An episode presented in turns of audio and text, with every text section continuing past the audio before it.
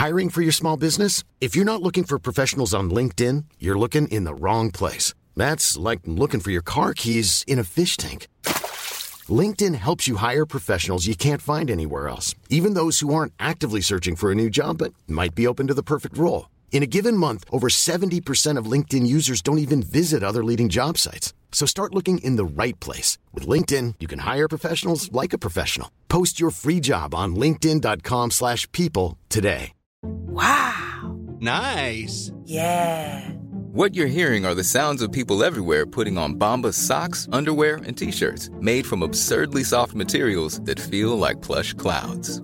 Yeah, that plush. And the best part? For every item you purchase, Bombas donates another to someone facing homelessness. Bombas. Big comfort for everyone. Go to bombas.com slash ACAST and use code ACAST for 20% off your first purchase. That's bombas.com slash ACAST. Code ACAST.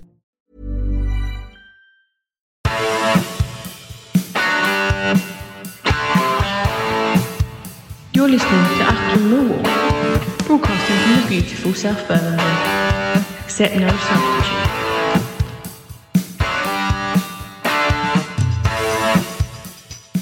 Huge welcome, dear listeners, to a special guest, a special edition of Achtung Millwall. It's a big welcome to the voice of iFollow, the voice of Millwall, Mr. Carl Bates. Welcome to the show, Carl. Thank you very much for having me on. I was going to come up with some really weak pun about the man who fell to earth. Um, and I can't quite get a joke out of it. But you fell off your chair at Norwich. I was trying to link it in with Norwich and falling to earth and David Bowie, but I failed in that task. How, how are you? How's your, how's your coccyx after that little tumble the week, mate? Uh, yeah, yeah, all right, all right. I mean, as most people have seen on social media, the, the chair came off worst, shall we say? The chair came off worst. I won on points.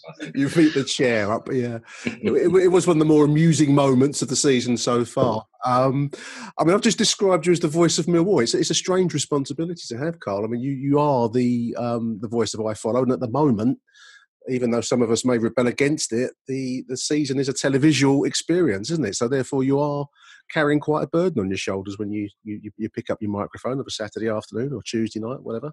Uh, yeah, I mean, you're you're at the coalface basically. Um, everybody knows you, as you say, as the as iFollow almost collectively. There isn't a Mister iFollow. So if the sort of visuals don't work, unfortunately, it ends up on my shoulders. I mean, when I get to the ground, I plug in all the commentary equipment. I have an ISDN trial line which you dial in to prove to make sure that at the stadium the ISDN lines are working fine. I then dial into iFollow. I can see that I'm linked up, and you know it's so disappointing when the game starts and suddenly I can see tweets and I get the odd text message we can't hear you or the you know we've got no visuals or the audio's all crackly or we've only got the opposition commentary um, here, which is it's really frustrating because you're doing your best, but I'm very limited on what I can do. We've got an iFollow um, number, which I'll get either say Billy to ring or Max or whoever Yeah. to explain the problem. But apart from that, we're we're we're stuck. Basically, we we just have to carry on and hope that we get the news through that it's working again. Okay. Yeah, and it's you know it's obviously been a strange season in that way. So we are all very much dependent on iFollow. I, in fairness, and obviously listeners might well bombard me with messages to the contrary, but after the Crawley mishap at the start of the season, which was a which was a poor start, but since then, for me, it's been largely okay, Carl. I mean, I, I've even discovered now that when when you go away, that you're on a different channel on on the on, you know. So I've made big advances on my command of iFollow. But it's been largely okay, in, in all honesty, as, as the season's progressed. Your end, do you get much feedback in, in real time as the game goes along? Um, no, not normally. I mean, I might get the odd person that will say they've had problems. They've just, like you do with any computer system or whoever you're um, listening to the game, they've got to log off, log on again, and everything's worked fine. So, yeah, as you say, so far, touch wood, it seems to be working okay. So, hopefully, long may it continue. Absolutely, absolutely. I, I, I bring you onto the show to, to not to damn you, but to praise you, Carl. I, I think you do a a great job, and it's a difficult role to commentate. I mean, I sent some notes over listeners to Carl before we started speaking today, and uh, one of the things I noted to myself is that I think it's a bit like football management, Carl. Everyone thinks they can have a go at being a commentator, don't they? It's a very hard job to do well, and I think you do it very well, mate. Oh, um, well, thank you very much. Um, it's hard to commentate generally, but also with iFollow, it's hard to commentate because you're doing radio and TV at the same time. Yeah, you're two two handed, aren't you, in that sense? Yeah.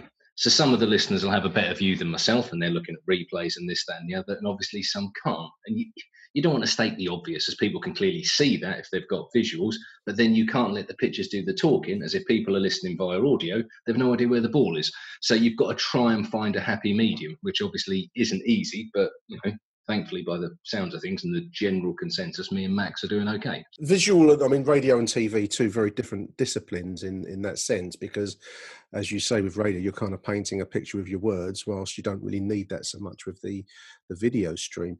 But it's it's, it's a bit of an art form. I mean, I, I, I defy anyone that thinks they can have a go to get on live um, stream television or, or, or radio and, and, see how it feels. It's a nerve wracking experience. Mm. I mean, if, do, do, you get used to it? Have you, have you become used to it, or do you still get nervous before a game? Oh, you always get nervous, but most of it's excitement. It's the adrenaline of it. I mean, there's, I mean, especially if you've got a full, you know, crowd in at the den or something. The, yeah. As the, the teams are coming out, the the sheer noise in and around you. You know, you press all the buttons. Right, you ready, Max? Yep, three, two, one, go and oh, it's just incredible. It's you know, even now I've got goosebumps on my arms just thinking about it. It's yeah, it's something I think you can't fall into it. You either can or can't, I suppose. Um, and you're also multitasking. You haven't got time to really worry about things because you're doing so many different things at, at, one time. I'm keeping an eye on Twitter and text messages. Again, like I said about iFollow, I'm keeping an eye on the latest scores from around the grounds, listening to BBC London if they want to come to me for an update. And in all that, I've got to commentate as well. So you don't really have time to I suppose, look at the bigger picture and think, Christ, there's thousands of people listening. I don't want to fluff this or I don't want to do that. You just get on with it. And I'm, you know, I'm lucky. I work with a great team, uh, Billy and the crew with Max, Mark, Sammy, Tonksy. You know, they made me very welcome really quickly. We get on really well. There's plenty of banter flying around. But when we need to be serious, you know, we are. We look out for each other and help when we can. And, you know, hopefully it comes across that way because we are a, a solid team. You know, we get on really, really well. I mean, I listened to some uh, until I discovered that you can switch channels. I was listening to the away game. It wasn't Norwich wasn't too bad. Um, it was a northern one of the northern games away, and I listened to their commentary. And you know, I I, I think it's really. I mean, I'm not here to knock anyone else, but it's. I, I think the job that you do is obviously you're, you're just speaking from a Millwall perspective, but I do find your comments and, and Max actually quite balanced. I mean, it's not it's not 100% with um, with Millwall glasses on. You, you're trying to pick up the, the, the balance of play generally, whereas there is a contrast with some of the others that I've listened to. I'll say no more than that because I'm not here to, to, to, slag anyone else off.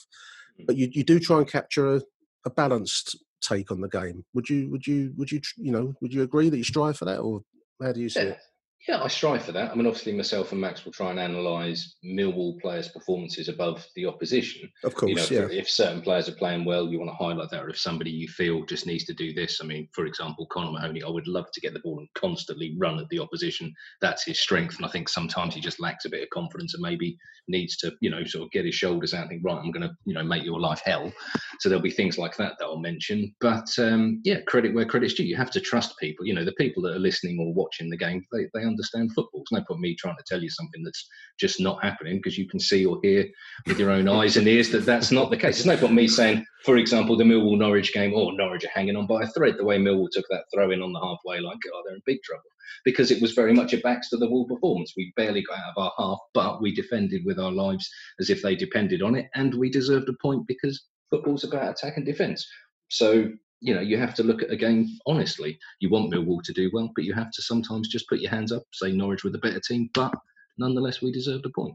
It's an interesting. I, was speaking to uh, Mike Hayden on one of the uh, recent show, and it's an interesting contrast in nil-nil draws between the Norwich uh, result and then the Sheffield Wednesday result. Two very different nil-nil draws. One leaving you feeling like you've, you know, the backs to the wall, feeling that you've come away with something, and the other not so much. It's it's it, it must be tough with a game like Sheffield Wednesday because it was a it was a it was a hard watch. I mean, that's mm. not not down to your commentary. That's down to the the action on the pitch. You're trying to make the most of often quite thin gruel, aren't you?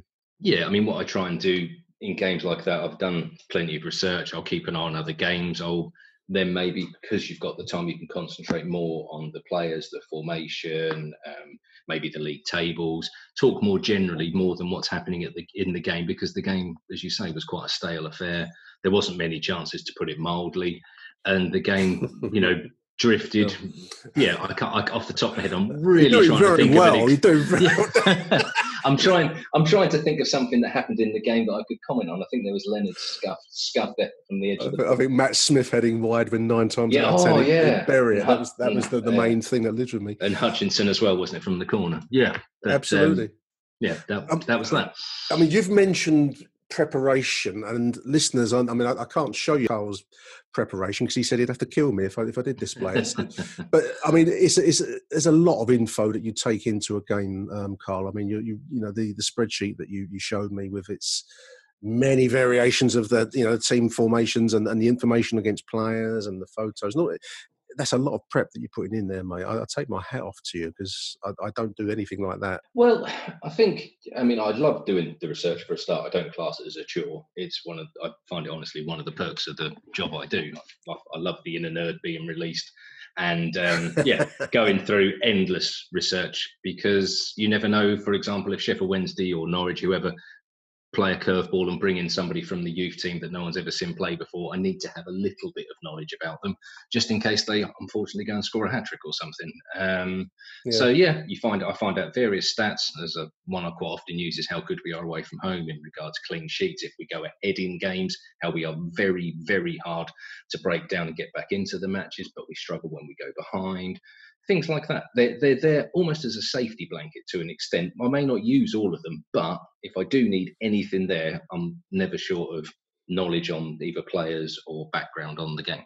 I mean, you made a great point to me that the more information you've got, the more the more colour you're going to bring to the to the to the moments in the game. It's all about having that information to hand, so it's there if you need it. And ninety percent, perhaps you don't even touch, do you? I mean, a lot of that will be, you know, not not used in in a regular game.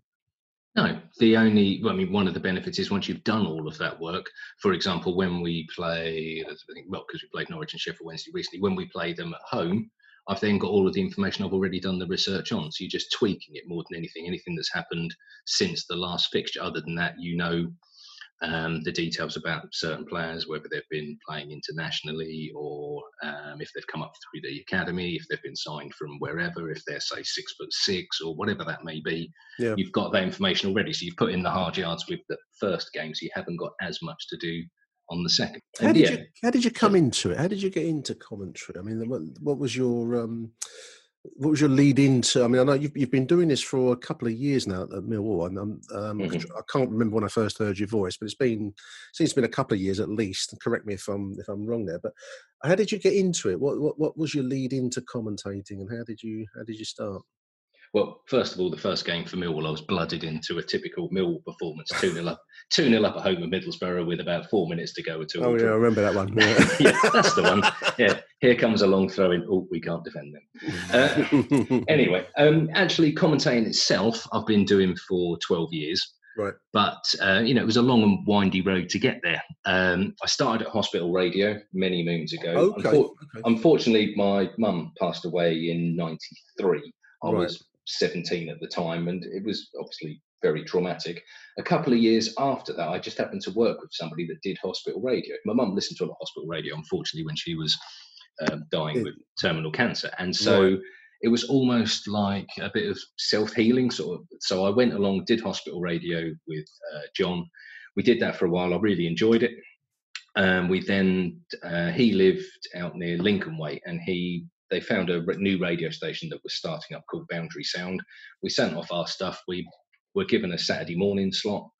Uh, we did a bit of radio there. I think it was nine till twelve. We did that for quite a while, and then I just sent my CV off completely blind to the BBC. So, hi, my name's Carl Bates. I like da da da da da. I put I like football. This is what I sound like, etc. etc. And got stupidly, and I mean stupidly lucky. I was sitting at home one one Tuesday one Tuesday night, Yep. and I got a call. Hello, this is Emma Joslin from the BBC. I'm she had a really long job title, and um, we're looking we're looking for somebody to come in and guest read out the full time scores live on BBC this Saturday. Are you free? I was like, oh, I'll just check the diary. Uh, yeah, You yeah, made yourself free, Carla. yeah. Cleared the diary. Yeah. yeah. I, I thought one of my mates had found out for a wind up, and Yeah. So I've turned up. This is this is a, again showing me age of touch. This was when BBC was still at White City. So I've Right. gone I've gone along. Uh, walked in the door, got to reception very sheepishly. Hi, I'm um, Carl Bates. I'm here to read out the full top scores. yep, yep, Mr. Bates, no problem. Go and sit over there. I was like, oh Christ, this is real. Um, so I sat there, absolutely crapping it, as you can imagine. I got the call all through. You go through those sort of famous doors that Terry Wogan used to walk through for children in need and what have you. I walked in and there was Gary Lineker with having Zoe Ball in a headlock, giving her a head. I thought, yeah, this is just beyond nuts now. I got to meet um, Peter Schmeichel, Alan Hansen, Mark Right. Lawrenson. They're all sitting in like the TV lounge watching nine flat screens of all the latest games at three o'clock kickoff. And the guy, the runner, said to me, "Right, sit down with these guys, watch the games, and we'll come and see you later on."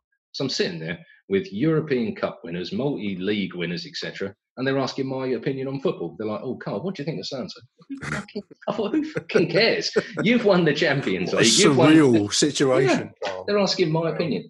It's Wow. just like I once scored a goal for my my my college team in a game that won us a dreadful little medal, and that's about it. And so yeah, so I sat with them, went through that, and then um, James Alexander Gordon read out the full time scores at five o'clock, and then Ray, Ray Stubbs passed it over to me. And to over three million people, I read out the full time scores on BBC One. Didn't fluff it, thank God Bloody and um, yeah, Bloody exactly. And then um, obviously my CV went from not much to something very quickly. There was then an advert on the Guardian website, football commentators wanted. Um, so again, sent my stuff along, and it was to cover Barnet. right. Um, went down there, met a guy who uh, Barry. I owe him everything. He helped me so so much. I went along. He he said to me, right, you're just going to read out the latest scores off my um, laptop.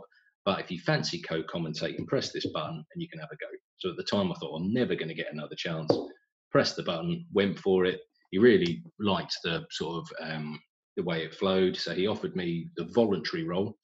So for a year and a half, I travelled up and down the country co-commentating on um, Barnet, Right. and then Barry moved on to do other work. And because BBC London knew that I'd done the hard yards, I knew the program, I knew, Knew the people rolled. involved. Yeah, I guess. yeah. Exactly. I then just moved sideways and became on the payroll, and off we went, sort of thing. Wow, that's always interesting to me. I mean, there's, there's, there's generally when you hear anyone's story of, of, of this kind, there's always a mixture of skill and, and, and luck. I mean, luck, Oh, luck, plays, definitely. luck plays its part, doesn't it? Um, course it and does, and then you have to exploit that luck. It's, uh, without being too trite about it, it's, it's a combination.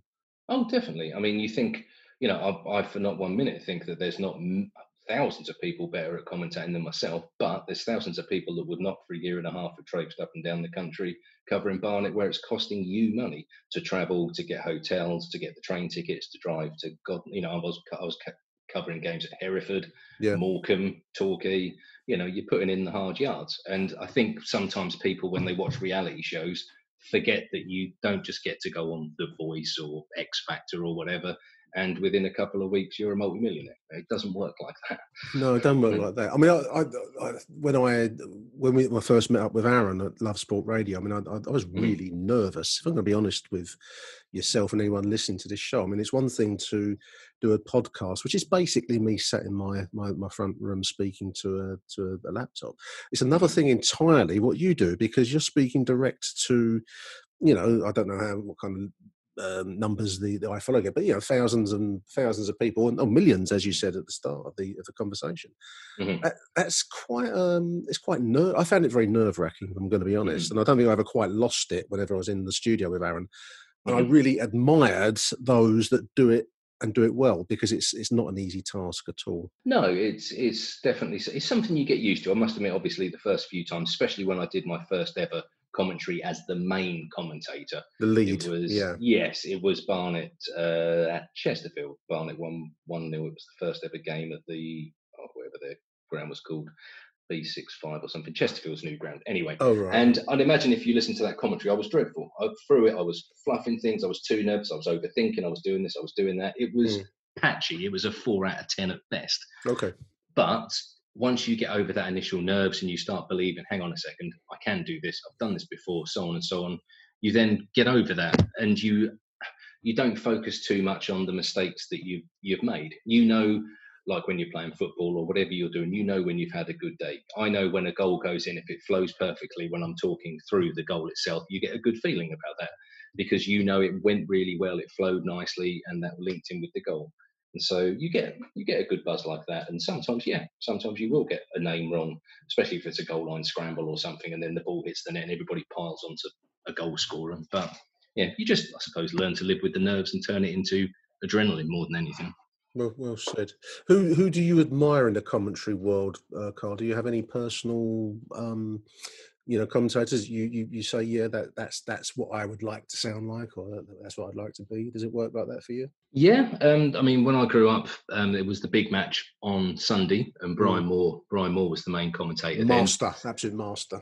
Yeah. Exactly. And uh, I mean, his iconic commentary, I think it was Michael Thomas's winning goal against Liverpool to seal the title. And, in Ital- Yes. yeah. and Ita- Italia 90, where Stuart Pearce missed in the shootout with Germany. It was so simple, the commentary itself, but it was so effective. I remember it clear as day. Pearce is just about to run up, and Brian goes, and now Stuart Pearce saved. Oh no. And that's all he said, but it made perfect sense because that's exactly how you felt. You're Yeah. thinking, we're going to the World Cup, we're going to the World Cup, Piercy won't miss. Shit. He did. he he has. Yeah, and that was the th- you know and it was all it was was two words but it made perfect sense. So he was him and barry davies on bbc as well. They were the main two that i listened to and admired the most. I've just finished reading actually a book by barry davies which is very interesting How would you like to look five years younger? In a clinical study, people that had volume added with Juvederm Voluma XC in the cheeks perceived themselves as looking five years younger at six months after treatment. Look younger, feel like you. Add volume for lift and contour in the cheeks with Juvederm Voluma XC. Reverse signs of aging by adding volume to smooth laugh lines with Juvederm Vollure XC. For important safety information and to find a licensed specialist, visit juvederm.com. That's J U V E D E R M.com. Not for people with severe allergic reactions, allergies to lidocaine, or the proteins used in Juvederm. Common side effects include injection site redness, swelling, pain, tenderness, firmness, lumps, bumps, bruising, discoloration, or itching. There's a risk of unintentional injection into a blood vessel, which can cause vision abnormalities, blindness, stroke, temporary scabs, or scarring. Talk to a licensed specialist to find out if it's right for you. I'm Sandra, and I'm just the professional your small business was looking for. But you didn't hire me because you didn't use LinkedIn jobs. LinkedIn has professionals you can't find anywhere else, including those who aren't actively looking for a new job but might be open to the perfect role, like me. In a given month, over 70% of LinkedIn users don't visit other leading job sites. So if you're not looking on LinkedIn, you'll miss out on great candidates like Sandra. Start hiring professionals like a professional. Post your free job on linkedin.com/people slash people today.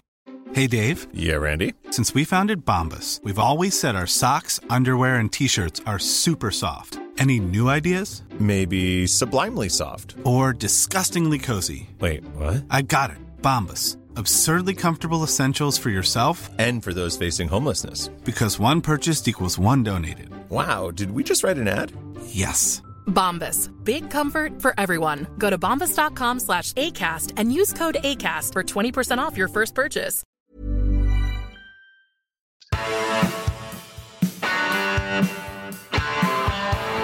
You're listening to After Millwall.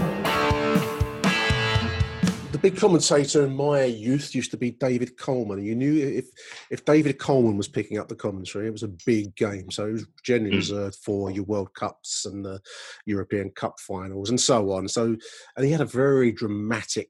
Um, I always, even now, I mean, th- th- there's a, there's a there's a magnetism to the commentator because he would do this one 0 one 0 you know, and it, it just it just added to the drama a little bit like what you touched on with Brian Moore because it becomes part of the event. It's um, Eh, you have a, a unique input to a sports event without being part of the of the action on field. Well, that's a cracking point, actually, what you mentioned there in regards to commentary. If there's a goal that is so important to you and your football team, whoever that may be, whether that be England, Millwall, whoever your choice is, that important goal that you see on the television, where you hear that commentary to that goal, you take that commentary away, and that goal does not seem remotely as good as it would do with the actual commentary, or even worse, if somebody else commentates on that goal. So if you've heard, say, I don't know, say it was uh, Sam Matterface commentating, and he describes a goal, and that's when you saw it for the first ever time. And then you get Jonathan Pearce commentating on it. The goal won't seem as good, even though it's exactly the same goal, because it's that commentary that gives you those goosebumps, that tingle, that moment when the ball hit the net. I agree. And if if anyone doubts that point, I'm going to point them to the 1966 World Cup final. And if you contrast some people who are on the pitch, they think it's all over. There is actually an alternative ITV commentary, which I, I think might be Brian Moore, actually, but I'm sure you can find this on YouTube. And the fourth goal that wins the World Cup, he, does it justice, but it's not the iconic. Some people are on the pitch, they think it's all over. It is now. It- that Mhm.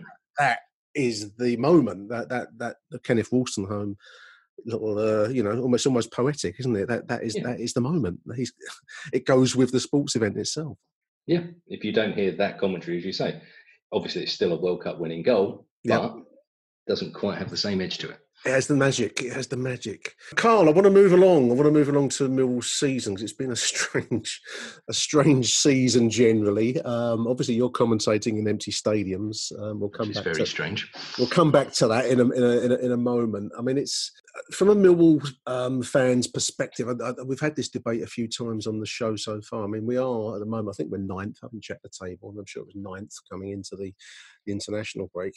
Um, and we, it's been a patchy, patchy campaign. Um, had some really good performances, and in in phases in games, we've looked pretty good, but just hasn't quite ignited. I mean, I just wondered if you, a, if you agree with that um, statement, and also whether you think the lack of fans is a particular, um, you know, a, a particular obstacle for for Millwall, particularly to, to cross. It takes it takes some of the energy out of the out of the event, doesn't it?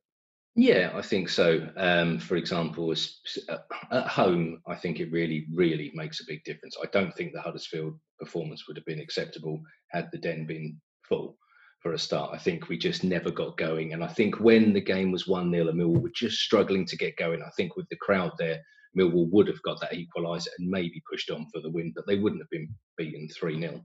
On the road, I think it doesn't make much difference to No. a, a Gary Rowett side. Defensively, I'm always astounded with how good we are on the road. We, you look at the games this season in the league. I think the only goals that we've actually conceded have been our own mistakes. The Wycombe game, obviously, unfortunately, Bart come a cropper. Yep. And the and the two against Swansea, Romeo thought he could just usher the ball out, and the other one we had three or four players got on each other's way instead of clearing the ball for the second. Apart from that, clean sheet, clean sheet, clean sheet. The obvious problem, unfortunately, is the other end. Um, we've had Yeah.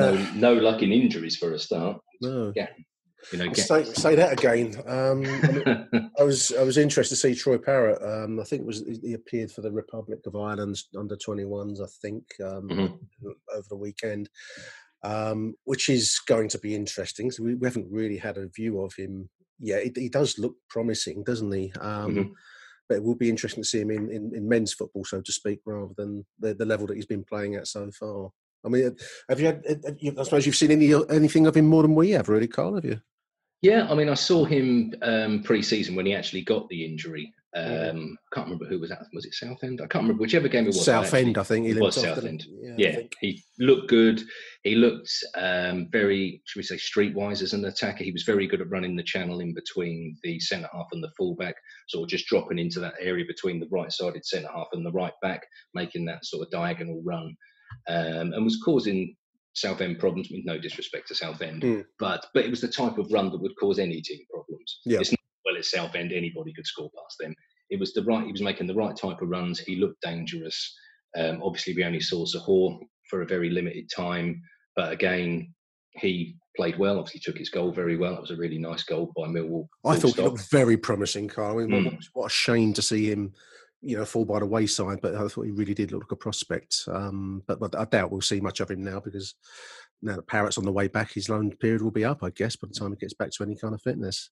Yeah, and I'd imagine if he is back, I can't imagine that West Brom are going to allow Zohore to maybe play one or two games and No, get get himself injured again. They'll probably want to take him back under their wing and um, make sure his rehab. eh, Well, they take his time. He's not a player pushing for first team football, so they can take his time. Um, I think with uh, Zohore and Parrott, I mean, obviously we've got Bradshaw and Smith, um, but um, they give totally they give two t- different angles to the team. I mean, you look at you know, I think Gary'd like to find a striker with a mixture of the two because mm. he, he needs somebody to press from the front when you're playing with three up top, but he wants that aerial threat if the likes of Romeo and Malone get down the flanks. And with Smith, he's obviously very, very good in the air, but he's not the most mobile. So you can't defend from the front with Smith because the two centre halves will just do a quick one-two and they're round him and off, and they're attacking the midfield. Mm. While with while with Tom, he works his socks off. He ch- he chases every lost cause known to man. But the way Millwall play doesn't suit or doesn't seem to suit him as a lone striker down the middle. He needs like a Smith, for example, to play off, and he doesn't have that as a as a one man up front. He gets very limited chances in a game. So he's putting in a shift, and I think we've said that numerous times on commentary, and I'm sure other people say that when they're watching at home. But putting in a shift isn't going to get us goals. Something needs to change in there. Yeah, I agree. I agree, and I, I do feel for Tom Bradshaw. I think mm, he, yeah, uh, so I. He, he, he reminds me of Lee Gregory, and I know Gregory's moved on, but he's, he's a hmm. similar mm. kind of player in that he's very willing, very honest, and he, as you say, right, he, he will chase everything. But um, it's all about balls in the back of the net, and unfortunately, that's that's where a striker was ultimately ultimately judged.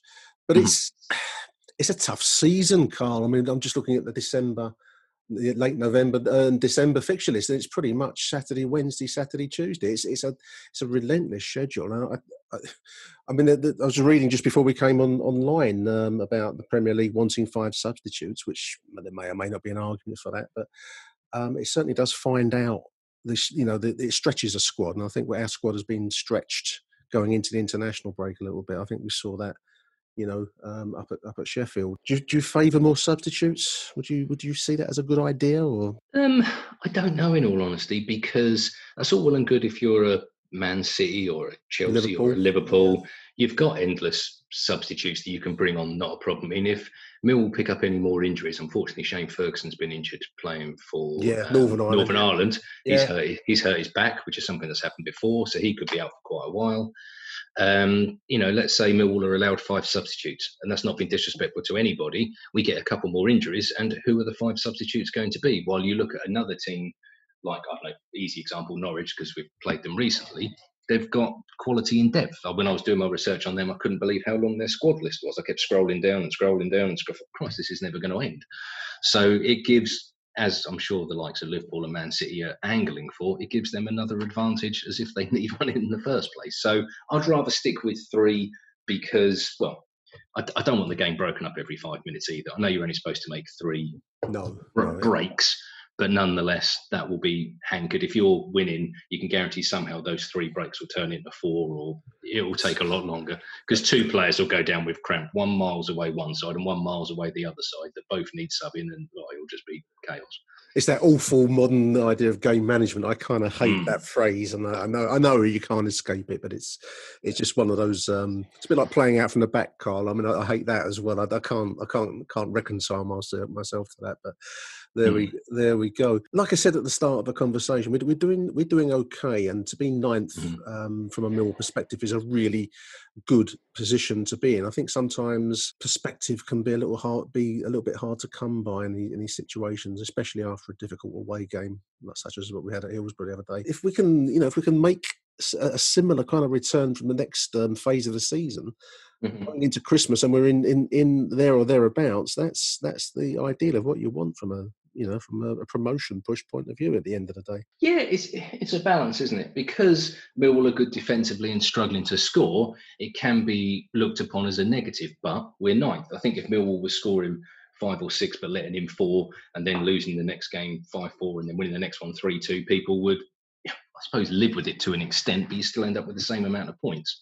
So yes, like the Sheffield Wednesday game wasn't the most exciting by any stretch of the imagination, but Millwall with a limited budget, a lot of injuries, are still only a couple of points outside the playoffs, and still away from home are picking up victories and getting points.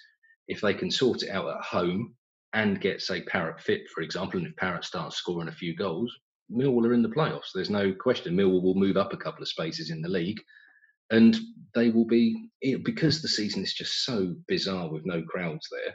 No. It's all it's all about unity and keeping focus more than anything. And I think um, in Garrett's Garrett's Gary Rowett's team with the likes of Alex Pearce, Shaun Williams, etc. He's got some really I don't know, good eggs, shall we say, within the squad that are keeping the team together. I mean, Alex Pearce, I just love to pieces. the bit I mentioned it on um, commentary and on Twitter. The, at Sheffield Wednesday, I, he was so so funny.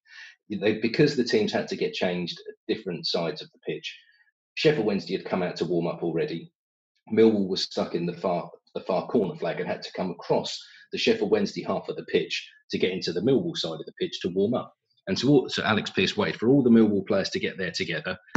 Every Millwall player ran down the touchline to get into the other the other half. Piercy didn't. Piercy ran straight down the middle, clap, clapping as he does, getting in the way of all of the Sheffield Wednesday players warming up. They, they had to stop kicking the ball around, and Piercy's just running straight down the middle. Big, and you know that sort of character is great for the team, great for morale. And you can see when Millwall play on the pitch, they really, really work hard for each other. And that's why Millwall are sitting ninth in the table. Yes, we could do with a, a 3 4 nil thumping of somebody, but at the moment, that's really, really unlikely. So we are going to have to scrape by with nil nils, one nils here and there. But if it keeps Millwall in the mix, you know, you can live with it.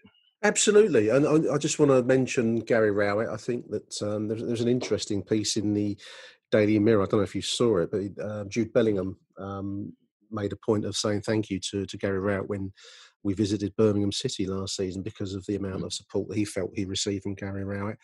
Um, and you know, you've mentioned the squad strength of feeling in the squad at the moment. I mm. think you know, I think we've been really lucky to get Gary Rowett. I think you know yeah, when, when, you think of where life could be um, and where life is right now, to be ninth with a manager of the caliber of Gary Rowett, um, I, I, you know, it, things can be a lot worse at the den. Believe me, and um, you know, I, I just want to wanted to say that because that was a really interesting piece by a player that's clearly on the up. You know, Bellingham is mm, definitely England player now.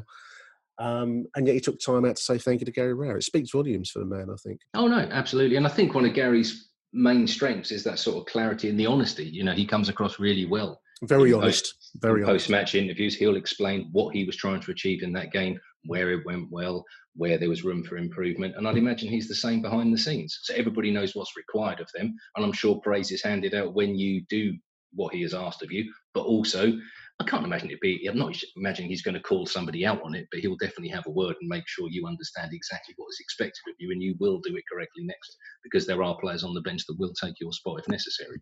Absolutely, it doesn't strike me as anyone's fool either. You know, he's, he's mm. not going to. He, won't. He, he's, he's, he's an avuncular guy, but he doesn't seem like he puts up with any nonsense, and that's that's that is what we want in a Millwall manager. So, um, you know, hats off to to Gary Rowett.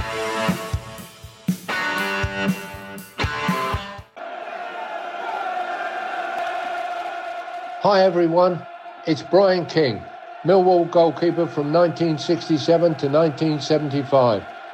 I spent the happiest years of my playing career at the Den, and I'd love to share some of the memories, stories, and personalities with you in my new book, The Lion's King. In my time, I've met some amazing characters, including Harry Cripps, Barry Kitchener, Sir Alf Ramsey, as well as the great Gordon Banks and Lev Yashin himself. My book is packed with laughs, tears, tragedies, and triumphs. So join me in my journey down Coldblow Lane and beyond. The Lion's King, available now for 19.99 at www.littlehellbooks.com. That's www.littlehellbooks.com. Come on, you Lions.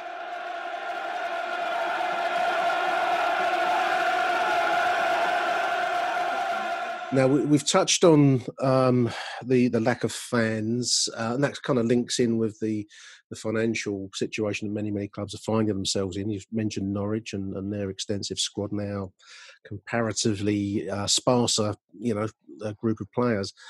Um, Oh, you've been quite outspoken, Carl. I wanted to touch on on on the, um, the, the lack of fans in stadia because you've been quite outspoken on online. You're quite a critic of the of the current situation. Yeah, um, hundred percent. It just doesn't make sense to me. I mean, the government have asked clubs to make their grounds COVID secure, so they're making a place of work the same as any other business in the country. You need to make your place of work COVID secure. A football club has done that. Millwall, I know, and other clubs have spent hundreds of thousands of pounds doing this. They've, we've run pilot schemes across the country. They work perfectly fine.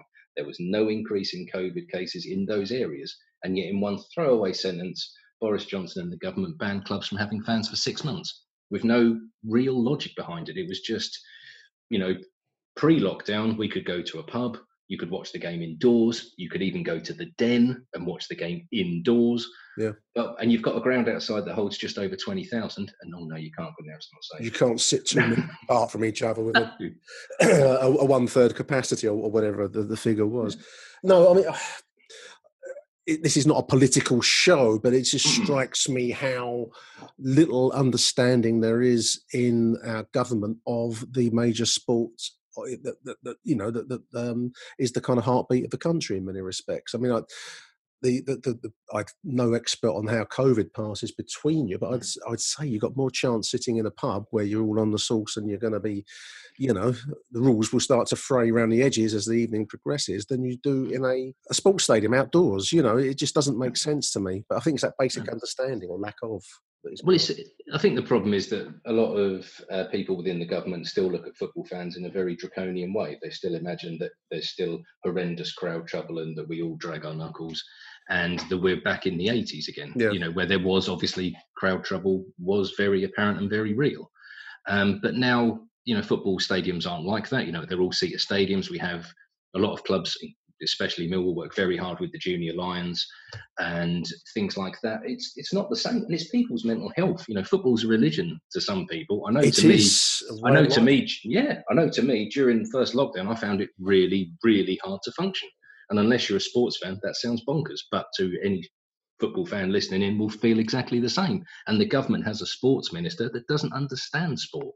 You know, you can't have. I find it. I will always find it bizarre that somebody in government can go from being, say, the sports minister, right? I'm going to change jobs. I'm now going to be in charge of transport or health or education. I can't. I can't do that. Oh, you've worked for the BBC before, right? I want you as first director on East on EastEnders tomorrow. Off you go. It's like No, what? I don't know how to do that. But in government, that seems fine. And I, I just don't understand. And the fact that they opened the uh, the Royal Ballet, the Albert Hall, you know, indoor performances that the, that the sports minister, yeah, yeah. that the sports minister attended, and then they have the cheek to say that you know you can't go to a football match, which is outdoors and again far more spaced out than the Albert Hall ever will be. So that you know just gripes me, and I probably need to get off my soapbox soon because I'm going to start getting overexcited. So um, yeah, it, it, it, it, it's just not fair, basically. No, it's listeners. It's go- it's class based. That's not Carl saying that. It's me, class based. You don't have to say that, Carl. No, it's, it's discrimination against sport. It's that simple, I think. Absolutely. There's no there's no logic to it. You can't prove otherwise. There's no there's no you know it's not all we need to look after people due to COVID. No, you can't. Yeah, anyway, yep, carry on. Right. Well, I wanted to. I just wanted to close us, if I may, Carl, with, with something that is is personal to you. And I, I asked before we spoke, listeners, if Carl was happy to discuss this because you you have a, a, a piece in your um, Twitter bio um, mentioning that you're an epileptic suffer, a sufferer of epilepsy, Carl.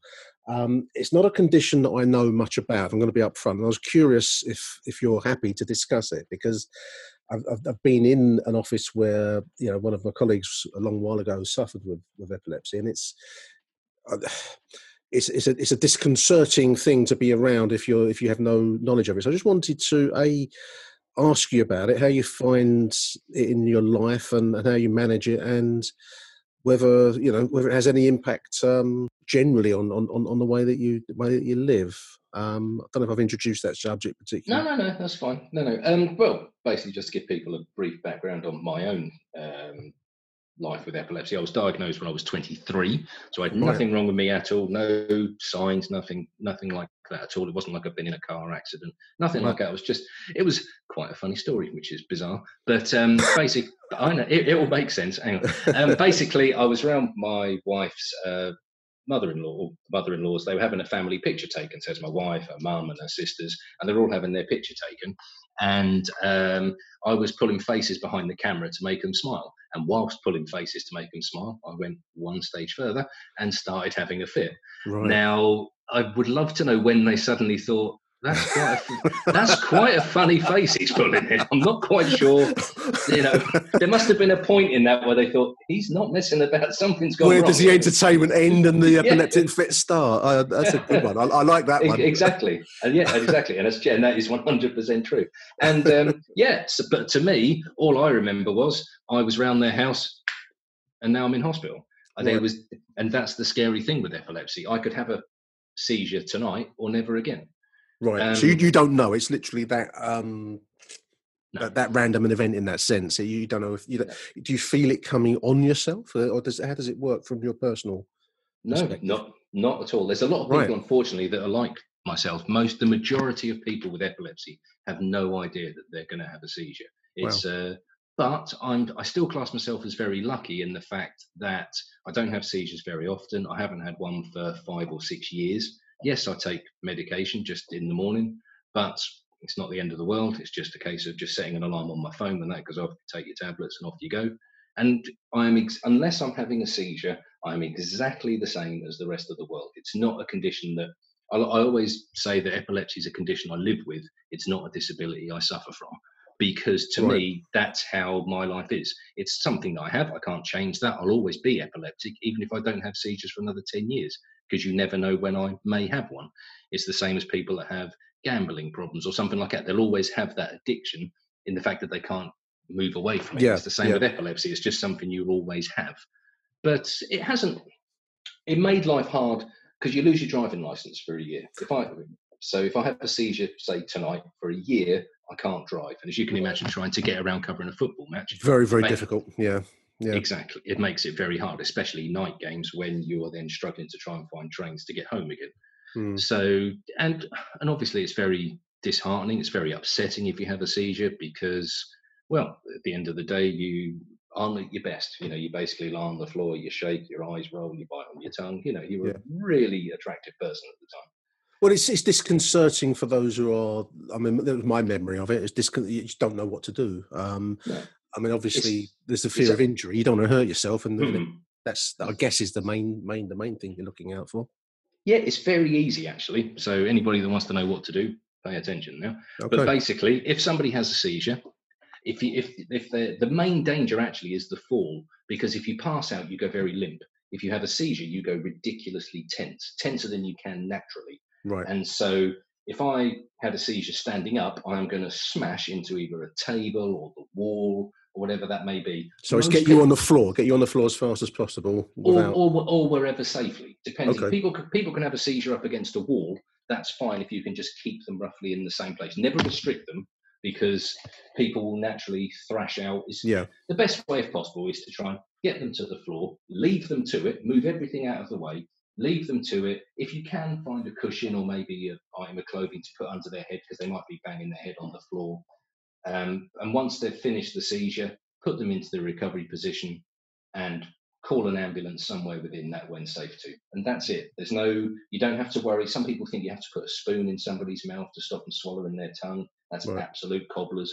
I can't swallow my tongue now. Just because I'm having a seizure doesn't mean I've become some sort of tongueologist or I can suddenly flick it, flick it back. The, the problem will be because you're biting down on your tongue, you're making a you're making a gurgly noise, and obviously blood will come out Blood, of your mouth yeah. with saliva. So people naturally think, "Oh Christ, he's choking. I need to do something." Mm-mm. No, leave us alone. Basically, we're a proud breed. so, but no, being serious though, yeah, it's very very simple. Help them to the ground, move everything out of the way, leave them to it, and when they're finished, put them in the recovery position. It's that simple. That's an education for me, Carl. I really appreciate that, mate. That's fine. Um, And, and what I'm actually doing is, and we're now going to plug my own book. Um, I'm actually in the middle of writing a book called Fitting In, which is um, about how um, my life, how I became a football commentator with epilepsy. So I'm blending the two together, so you can hear about what it's like in more detail than obviously what we've just briefly discussed about coming to terms with epilepsy, the seizures that I've had in my life, the trouble, the awful thing I had to do when I had to explain to my son when he's six years old that you know I have epilepsy, Ed. Yeah. You're gonna ha- if I have a seizure and it's just me and you, this is what you need to do. Um, speak obviously the problems it causes my wife. If I'm stressed or tired, she then naturally worries. Yeah. So there's that side of it, and there's also how you know, I'll give you that brief description again of how I got into football commentary. So just sort of running them together to see that even though I'm epileptic, you can still, you know, achieve anything you want to if you're, I don't know, a bit lucky and work hard, I suppose. Great stuff. That's a book I'd love to read when it comes out, Carl. So um, mm. more strength to you on that front, mate. Really appreciate you talking about that and the other bits and pieces across the show today. It's been great speaking to you. Thank yeah, you no, no, I've enjoyed being on here. So by all means, invite me on again. Well, I shall. I shall certainly take you up on that option. Big thank you to Carl Bates. Keep an ear out for him on iFollow, which will be this Saturday, Mill versus Cardiff. Do you fa- score prediction from your Carl? What do you What do you fancy? I mean, you, you never do this on on your iFollow, but I'm going to pin no, you down as, you, as you're on a podcast. I'm going to pin you down to a, a pre-match opinion. Do you fancy us at home to Cardiff? The return of Neil Harris, very strange event in itself, but there we are. Yeah, I'm going to go for 1 0 Millwall and Hutchinson to get the goal. There you oh, go. There you go. My player of the season so far, Shaun Hutchinson. Huge thank you, Carl Bates. I'm going to let you crack along the afternoon, mate. Wonderful stuff. Um, and I'll be back with uh, another Achtung Millwall next week, dear listeners. So until then, it's Arrivederci from me and Arrivederci from Carl. It is indeed. Thanks very much. Thank you for listening to Aston Millwall. If you enjoyed the show, please head over to Apple Podcasts and leave us a cheeky little review. Arrivederci Millwall. Till next time.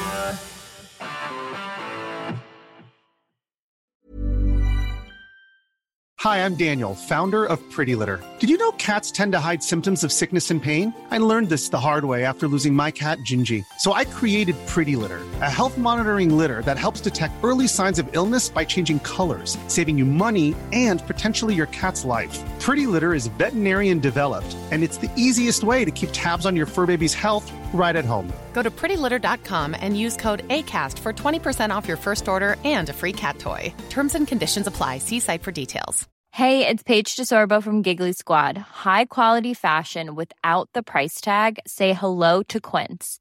I'm snagging high end essentials like cozy cashmere sweaters, sleek leather jackets, fine jewelry, and so much more. With Quince being 50 to 80% less than similar brands and they partner with factories that prioritize safe ethical and responsible manufacturing i love that luxury quality within reach. Go to quince.com slash style to get free shipping and 365 day returns on your next order.